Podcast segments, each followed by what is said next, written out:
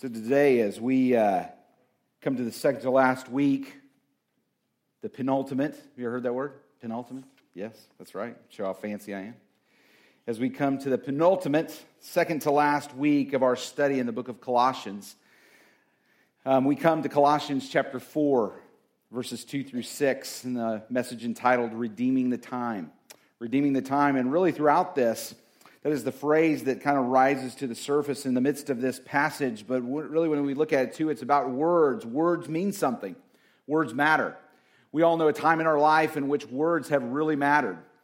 Uh, hopefully, it's been a time that you can re- really remember where you have encouraged someone or someone has encouraged you with words spoken in grace. But oftentimes, the words that we remember are the words that really cut deep to the heart. Someone has spoken a harsh word to us someone has criticized us and we remember those words. Words matter. And that's what we're going to see today. Words really matter. Words matter. It may be the words lifted up to God in prayer. It may be the words of the gospel that you speak to those that you know that are far from Christ. And it may also be your words of grace to the lost. In any case, words really matter. And so Colossians chapter 4, starting in verse 2, says this continue earnestly in prayer. Remember, uh, Paul is writing to the church at Colossae there, and he is praying for those that he has gone in. He has planted this church there in, in, the, in the city, and they're seeing great things come from spreading the gospel. And he tells them as he starts this section continue earnestly in prayer, being vigilant in it with thanksgiving. Meanwhile, he says, praying also for us that God would open to us a door to speak the word. That is the word, of course, of the gospel, the good news that Jesus Christ, this child that we celebrate during this Christmas season, the child that lay in the manger, he, he would one day, he will one day return to rule the world. But in that intervening time, he went to the cross for our sins. He said that they would open a door for the word to speak the mystery of Christ for which I am also in chains. So as he's writing this, he is in prison, that I may make it manifest as I also ought to speak. And he says in verse 5 and 6 here walk in wisdom towards those who are outside, those who are unbelievers, those who don't know Christ as their Savior, redeeming the time. Let your speech always be with grace, seasoned with salt, that you may know how you ought to answer each one. God, as we come to your word today, help us to see that words truly matter, whether they be words lifted up in prayer unto you, words uh, of prayer for the lost person, or words to the lost, uh, spoken in grace. God, will we realize again that words matter greatly. And in Christ's name we do pray. Amen. The very first thing that we're going to see here in, in verse 2 is to pray with persistence to pray with persistence. Again, he says, continue earnestly in prayer. Earnestly in prayer, being vigilant in it with thanksgiving. Meanwhile, praying also for us that God would open up that door that we may speak the mystery of Christ. The very first phrase that we see is continue earnestly in prayer. Sort of putting that in, in, in sort of modern vernacular, if you will, it would be like don't let go of prayer. Don't let it go. Don't let it slip to the point of last resort, right? Don't let it slip to the point of last resort. Have you ever watched cooking shows before on something like the Food Network or Cooking Channel? And they even have them on streaming services like Netflix now, cooking shows, cooking contests. In some of the cooking shows, they might actually have a help button where you can get help from a, a judge or you can get help from a professional. There's a really funny uh, series on Netflix called Nailed It, right? Have you ever seen some of the viral uh, pictures of, uh, that go around the internet of someone that tries to recreate a really neat design in baking and they just get it totally wrong. Well, there's a whole show on Netflix built around this of where they will have a professional baker bake some professional cake or whatever it may be, and these three amateur bakers that are not very good at all try to recreate it, okay? Here's just one of the examples of this. There's the professional one on the right on the left, and there is the version of the show on the right, right? Nailed it facetiously. They, of course, did not nail it, they came, came nowhere close. Well, in this uh, show, like many of these cooking shows, they'll actually have a help button. in which if you hit this help button, you can get help from his name is Jacques. He is a, a professional pastry chef of over 30 years. And yes, he is French.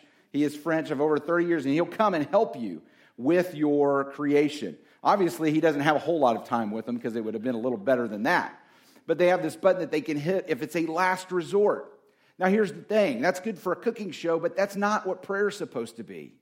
Prayer is not supposed to be a last resort if you can't figure out things on your own, if you can't solve problems of life on your own. It is not supposed to be a last resort. We are to go earnestly to God in prayer and make it a regular part of our life. He also says, it also, another way of speaking of this in sort of modern language might be be courageously persistent in prayer. Be courageously persistent in prayer. We are to pray with expectation. Bible tells us that several places. Pray with expectation. It is not a last resort button. It's not something we kind of hedge and say, well, you know, I want to pray for this, but I don't really know if, if God will do this. Now, we're not claiming word of faith movement where if we pray whatever we want to pray, we pray it, and God is uh, obligated to give that to us. That's not what we're talking about at all. We pray in the will of God and we pray expectantly that He will answer prayer. So, he, so we see pray with persistence, continue earnestly in prayer, and He tells them to be vigilant in it, to be watchful. This word is used to speak of like a watchman on a wall, a guard set upon a wall. We don't see this type of warfare much in our modern day. But in the ancient days, in the first century, you very much saw this. You would see uh, these stone walls, and they would have watchmen on top of it, being vigilant, watching for a, a conquering army that might coming, be coming in the distance. Be vigilant in it. We also see this word used in another very important place in Scripture, 1 Peter 5 8. You've probably heard this verse before. Be sober, be vigilant, because your adversary, the devil, walks about like a roaring lion, seeking whom he may devour. Your enemy, the devil, walks about like a roaring lion, seeking whom he may devour. So the devil is trying to trip us up at every stage. If we believe any part of the Bible, we've got to believe that there is an enemy. There is the devil. There is Satan that seeks to thwart us. Now, for those of us who are believers in Jesus Christ, He has lost the ultimate battle in our life. We know that if we have given our life to the Lord Jesus Christ, our life is secure in Jesus. But you know what uh, the devil's next plan in our life is? His next plan, if he has lost the battle for our salvation, is to make us as ineffective for the gospel as possible. Because we are God's plan in taking that same good news of Jesus Christ to the world. So, what does the devil want to do? He wants to make us ineffective. Now, here's the thing we're not only to pray that God would protect us from the enemy, but that same type of vigilance that God tells us to apply to something so important as spiritual warfare, warfare is the same vigilance that He says we must apply to prayer. So here's the thing it's going to be on the screen. Write this down. When you pray with vigilant expectation, when you pray with vigilant expectation, prayer becomes the solution, not the last resort not the last resort. Prayer becomes the solution, not the last resort. He tells them to do this, not only to pray earnestly and be vigilant in it, but he also tells them to remember to be thankful. He says, with thanksgiving. The great story of martyrdom, the harrowing story of martyrdom from 258 AD, Cyprian, one of the early martyrs of the third century, um, he was martyred in Carthage, and as the sentence of death was passed down, his words were recorded as this I heartily thank Almighty God who is pleased to set me free from the chains of the body. Can you imagine that? That man's not crazy. He's not some sort of a lunatic. He's a man that is so enraptured with the Lord Jesus Christ that he knows even facing death, he is going to be set free from the chains of this body and be in the very presence of Jesus Christ. There is always something to be thankful for. Always. Always something to be thankful for. You know, I mentioned uh, leading up to our time of prayer, and I actually talked about it a little bit today in our prayer time before uh, services began this morning, that one of the interesting dynamics and, and sad dynamics, really, of this time of the year is it's such a joyous occasion, but what it often does is it reminds us of some sore spots in our heart. A lot of times it does focus around the loss of a loved one because we remember great memories of gathering around uh, the Christmas tree and we are gathering uh, speaking the great stories of, of, of the coming of Jesus Christ into this earth. And we remember times gathered like this in worship services. And so it might be the loss of a loved one. It might be that just things aren't going so well and just sits in juxtaposition of, of the joy of the moment. And of course, the enemy that we know pushes those buttons in our life. But there's still always something to be thankful for. Let me say as an aside, let us be praying specifically for those that we know that might be dealing with great difficulty in this time. Let's pray for them. But even in the midst of great difficulty, like we see here with Cyprian, there's always something to be thankful for. We can be thankful for our own salvation. We can be thankful for, I, I, I, was thankful for specifically as I was thinking about things related to the great truths of who we are now in Christ. One of those that I thought about is that boldness that God tells us we can have in Hebrews 4.16 to come before his throne.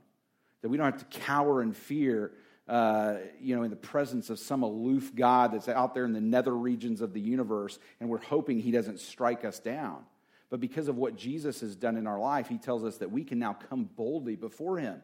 That's the basis of all of this that we're talking about prayer, that we can come not cowering in a corner and say, God, can you please do this for me? But we can come in a reverent boldness because we know he's our heavenly Father that wants to hear from us. And of course, we know one of the great things to be thankful for as well is that not only are we saved, but Christ is in us. Christ is in us. So pray with persistence, of course, with thanksgiving, but pray also for an open door. Verse 3, Paul says, Meanwhile, praying also for us that God would open to us a door for the word, to speak that mystery of Christ for which I am also in chains. For which I am also in chains. So he tells, so what we see here is that as important as prayer is in our life, the primary focus of prayer should always be the glory of God in the gospel, those that are lost hearing the good news of the gospel. That's the primary focus. You know, a great story in Prayer Magazine, there's a, a magazine called Prayer Magazine, which tells great stories of, uh, of men and women just like you and me that know Christ as our Savior, seeing God doing great things through expectant prayer. And one is an account from a guy named Brandon Bailey. He's a surgical assistant. They didn't name the city. Um, but he, he talked about he had really uh, enjoyed the medical field when he first got into the medical field, but he started to lose his passion. Now, he's also a believer in Jesus Christ that wanted to see God do great things wherever God placed him, whatever circle of influence he was in. So, sort of simultaneously, we see that he's wanting God to do great things and he wants to see God move, but he's also sort of losing his passion for the medical field. And on top of all of this, he's transferred to a wing in the hospital that would probably be you know, at the bottom of the list of his choices, places to go. And he said, God, you know, what are you trying to show me here? Give me direction. What are you wanting me to do next? And the only thing that he could hear God speaking to him and saying was, Gather and pray in my name. Gather and pray in my name. Gather and pray in my name. That just kept coming to his mind, coming to his heart when he'd pray for God to give him direction. So, what did he do? He just took all that he knew to do from the direction that God gave him and he gathered in, in the name of Jesus Christ to pray. And so what he did is he talked to his fellow employees, spread the word, and he said, okay, before we clock in, 15 minutes before we clock in, we're going to meet outside of surgery room two and we're going to pray. So they gathered, and over time, a little more gathered, a little more gathered, a little more gathered. They had a vibrant, robust prayer time there outside of a, outside of a, a, a surgery room in a surgical wing. And guess what? He was transferred to another area, and then transferred to another area, and then transferred to another area within the hospital. And in each of those places, he was uh, blessed to be able to start one of these prayer groups just like this. And after the course of several years, what he saw, he saw more than 10 of his personal friends come to faith in Jesus Christ. You never know what God's going to do when we pray for an open door. Folks, God, God is in the business and He wants to open doors for you. If you pray expectantly and earnestly, God, give me an open door to speak the gospel with someone. Pray that God give me a breakthrough, you know, like our breakthrough cards. Give me a breakthrough opportunity to pray with someone or to invite them to church. And, and God, give me the courage to do so. Say, God, you know, you know my personality. My, this is a little outside my comfort zone. I'm one that likes to kind of stick in the shadows. I'm one that doesn't, doesn't like to put myself out there. So, God, I have a heart for those around me that are lost and need to know Jesus, but I lack courage. God, would you give me courage? He will answer that prayer, and He will answer that prayer to give you an open door. What is the open door for? To speak that mystery of Christ, to speak that mystery of Christ. Earlier in this book, in this study of Colossians, we heard that great, great verse, Colossians 1:27. To them, that is those that need to hear the gospel, God willed to make known what are the riches of the glory of this mystery among the Gentiles, which is another word for those that are lost, which is Christ in you, the hope of glory. You see, not only at this time of the year during this Christmas time do we celebrate a Savior that has come to us. You see, we don't just celebrate that, we celebrate a, a Savior that has come and He comes to dwell within us. You know, it might be a decent story to say that there's a God somewhere in the universe who, yes, He's aloof. Yes, we could never really know Him personally, but He'll give us mercy. He'll give us mercy, right? We've all sinned, we've all messed up. So, mercy, right? That and that alone. That's all we get. That alone would be pretty good, right? To be forgiven and to have mercy upon us for what we've done wrong.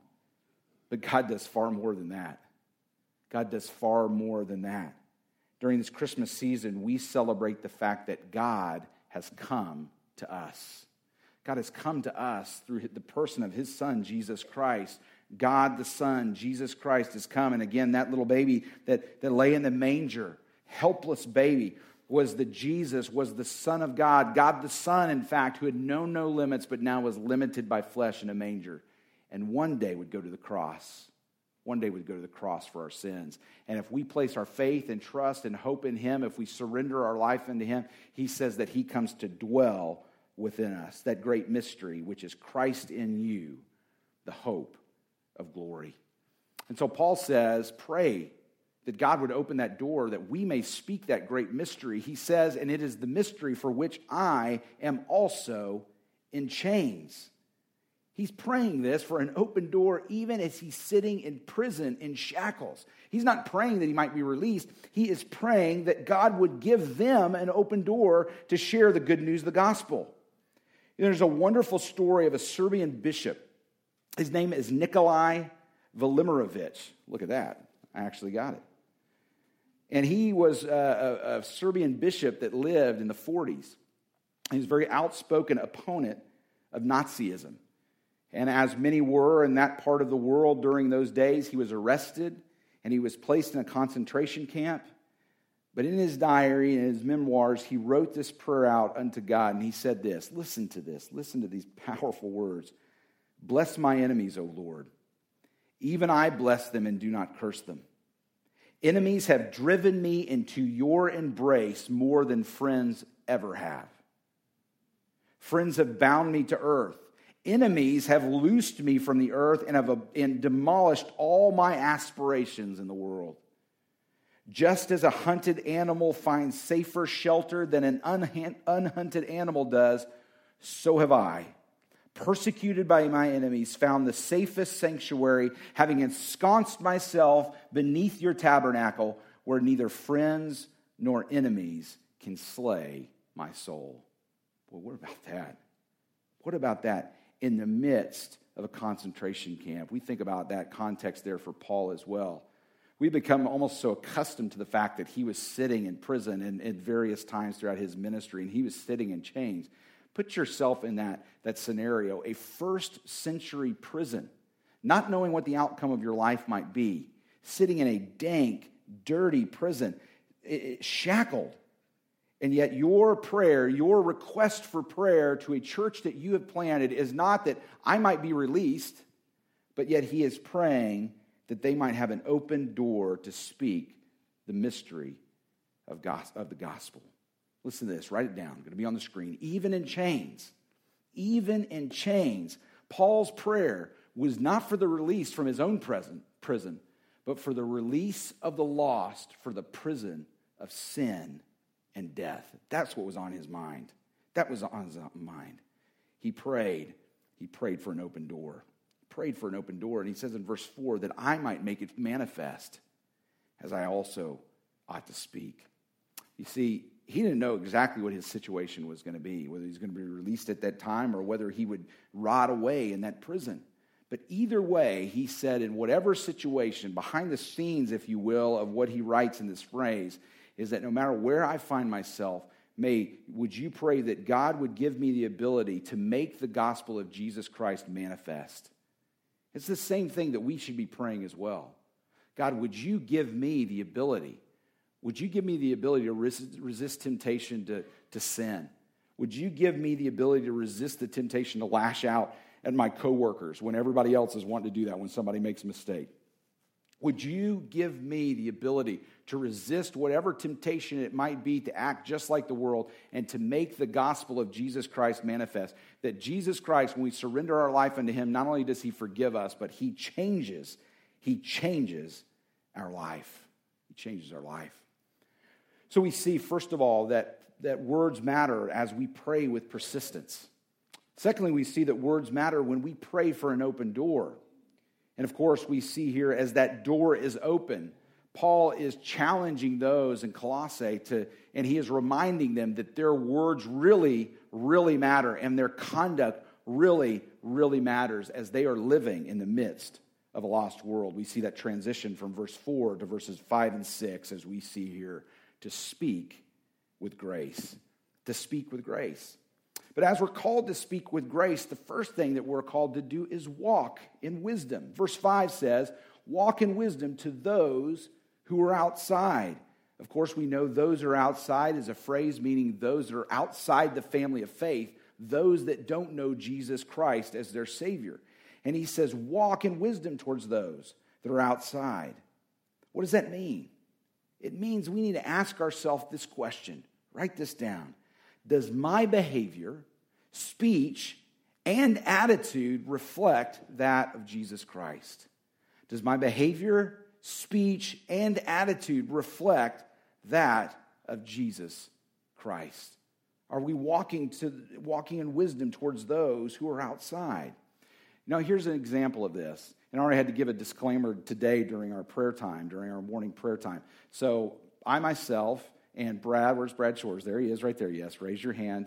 We had to, I, I had to say, Brad, this is not about you today because we were, we were talking today about, uh, about getting vocal coaching in soccer and basketball, right? Or basketball and, and ba- baseball in his case, basketball, soccer in my case and he was kind of confessing that sometimes I get a little vocal, you know. And so I had to say, Brad, I am not, this is already in my sermon. This note is here. I'm not adding this, poking at you just because I heard this this morning. But I said, what a great example of this. Yeah, that's right. Nikki talked to me as I'm preparing my sermon after Saturday morning basketball game. She's like, add this to your sermon, Mason. So I don't take requests by that. By the, husbands or wives, if you want to know, I don't take requests the night before to add something in there for your for your spouse. I don't do that. So I could get myself in a lot of trouble doing that. So just so you know. But uh, we do. I have to think about as I coach soccer and basketball. Maybe some of you have coached, or some of you have led youth activities, or any sort of activity. Maybe it be a music activity. Uh, maybe it be something in fine arts, whatever it may be, any, anything where you're leading others, whether they be children or anybody else you have to think about how are you representing Jesus Christ? For me in this, this uh, time of my life, how am I representing Jesus Christ? Not just as a pastor. By the way, it doesn't, it, this doesn't kick into gear because I'm a pastor. This is important because I'm a Christian, not because I'm a pastor. It's because I'm a Christian. I'm a follower of Jesus Christ. Am I reflecting the character of Jesus Christ as I'm leading others, as I'm coaching, as I'm leading at, the, at my place of work? Maybe you're leading in your own home. How are you living, and are you living out the character of Jesus Christ? We're to speak with grace, and as we do, we're to walk in wisdom towards those who are outside, redeeming the time. Redeeming the time.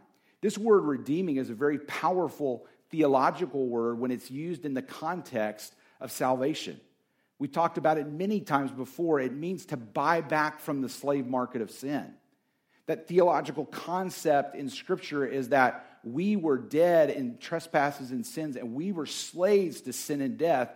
But God paid that we might be bought out of that slave market of sin, and that price that was paid was none other than the precious blood of Jesus Christ. Very powerful word that speaks to buying something out. That same word is used here not in that context, but in the context of buying back our time buying back our time. Buy back or take control of your time for the good news of the gospel. You see, have you ever been or ever seen in a movie one of those Middle Eastern bazaars? I had an opportunity to walk through one of those in Jerusalem when I had an, uh, an, opportunity to take a trip there many years ago. We went through one of those Middle Eastern bazaars. In fact, I saw sort of a, a, an East Asian equivalent of it as well when I was in Thailand. And that it's just packed. Stalls are packed with many people trying to sell you things out in front of the stalls or coming up to the stalls. And it is like a sensory overload of colors and sounds and smells and just anything and everything that you might want to buy. What do you have to do? You have to be wise about buying from all of those choices. In the same way, redeeming our time means that we have to be very wise about what we buy with our time from the bazaar, if you will, of life choices. There's tons and tons and tons and tons of things that we can spend a limited resource upon, which is our time 24 hours in the day. There's a very uh, there's a, a proliferation of things that we can spend our, our time on, but we have to buy wisely from the bazaar of life choices. What are we going to spend it on? Are we going to redeem the time for the Lord Jesus Christ? You know, I think international missionaries are a great example of this, and it's a great uh, example to what we should be doing each and every day. We very much understand the idea of international missionaries making every bit of their life looking at every bit of their life for how they connect, can connect with someone that doesn't know Jesus Christ. So, whether they go down to a market like I described, or whether it be an activity that they're involved in at an international school or whatever school they might have their children in, or whether it just be a, a casual conversation with a neighbor. They are looking for every opportunity. Their eyes are open. They're looking for every opportunity to share the good news of the gospel or build a relationship in order to do so. Guess what? That sort of practice isn't relegated for the four corners of the earth. That's exactly what we should be doing in every bit of our life as well. Whether it's our kids' activities, whether it's our, our, our kids' musical events, whether it's mall walking, whether it is sitting having coffee down at the local donut shop, whatever sort of practice and habit you're in, whatever sort of uh, circle of influence you have, you should be looking for those opportunities to redeem that time for the gospel of Jesus Christ. And as we do, he says this in verse 6 let your speech always be with grace. Sort of a parallel passage or one that reflects this idea well is actually in verse Ecclesiastes, verse 5, 2 through 3. Write that reference down. It won't be on the screen, but I would encourage you to go back and look at this verse. Ecclesiastes, chapter 5, verses 2 through 3. Don't be rash. Do not be rash with your words and let not your heart utter, utter anything hastily before God. For God is in heaven, and you are on earth. Therefore, let your words be few. Yes, we can come with boldness, but we are to be reverent. But look at this as well when it speaks to words used out there, just in general, right? Verse 3 For a dream comes through much activity, and a fool's voice is known by as many words. A fool's voice is known by as many words. Are we careful? Are we careful about how we are using our speech? One of the great examples throughout history, again, of how words matter, and words matter greatly, is the, is the two great figures of that World War II era, two of those great figures of the World War II era. Uh, Herschel Hobbs, one of our great uh, thinkers, Christian thinkers, wrote this about the difference uh, in the words used by Hitler and by Winston Churchill.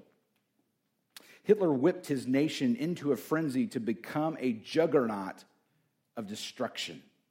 On the other hand, Churchill, armed with eloquent, measured words, lifted his nation from the ashes and debris of defeat to go on to victory. His words mattered greatly. In the same way, in those relationships, those circles of influence that we have, where we're always looking for an opportunity, we always have to make sure that we are watching our speech, that it is speech of grace. What does it mean to have speech of grace? Kind words, kind words, wholesome words. Wholesome words, those words that build others up and don't tear down. That's also a biblical word, edifying, kind, wholesome, edifying words, purposeful words encouraging words? Are we speaking with grace? And are those words of grace, are they seasoned with salt? We notice to the great uses of salt, one of them is still in great use today, and the other one not so much. The first one being purifying effect. Although people do salt their meat, still some today, we know that that was the primary uh, method of meat preparation or preservation, excuse me, in the first century, is that they would coat them in salt. And so, what it did is it would purify the effect of a world of decay. And that's exactly what our speech is to do is to purify the world and purify those circles of influence around us. And it was also, we know salt is also something that makes something wholesome and appealing to the taste. I love salt probably more than I should. I, in fact, love a thing called Tony Chachere's seasoning salt. Does anybody ever use Tony Chachere's seasoning salt? Those who've ever eaten with me are laughing because they know I'm like, and I've, I've unfortunately uh, influenced my kids so negatively because we put it like on everything. I'm surprised we don't put it on desserts too. Tony Chachere's, it's like a Louisiana Cajun seasoning salt. Put on everything because it's so flavorful. It's so flavorful. And that's exactly what our speech is to be not only that preserves against decay in the midst of our circles of influence, but something, a speech that is to make the, the very life of Christ and living for Christ wholesome and appealing. Saying that that person, they're different I feel like I'm so mired in negativity all the time, but that person that says they follow Jesus Christ, they're different. There's something different about them. And as we do, as we walk uh, in wisdom towards those who are outside, as we are redeeming the time and as we are letting our speech be seasoned with grace, wholesome, kind, purposeful, edifying, and appealing, and making sure that it is seasoned with salt, what happens? We know at that point, it says that we may know how we ought to answer each one, how we ought to answer the lost person that says there is something different about you. Finally, let me end with this as we think about words that matter and as we think about how we know how we ought to answer each one. You will have an opportunity. You will, if you pray with expectation, you will have an opportunity to share Jesus with the lost. If you pray with persistence, if you pray with an open door, and if you speak the words of grace, you will, you will have an opportunity. Let's pray. Lord God, I know at times for some of us it can seem so distant to think, God, how could you use me? And I know lost people in my life, but it seems like such a bridge too far. But God, may we start with this very simple understanding that words in different different manifestations in our life really matter. Whether it be persistent prayer for just all of our life that may, we may follow you uh, more diligently and we reflect Jesus Christ, whether it's we pray for an open door that we know you want to give, or whether it be focusing upon our words around those that are lost. Or God, may we know that you, that, that, that words matter, and we know that you will use us as you open a door. God, as we again leave in just a few moments and we go out into the mission field during this Christmas season, may we look for those opportunities to say, you know what this season's about? You know why we celebrate? Do you know what's significant about this time? And God, would you give us the courage to do so? In Christ's name we pray. Amen.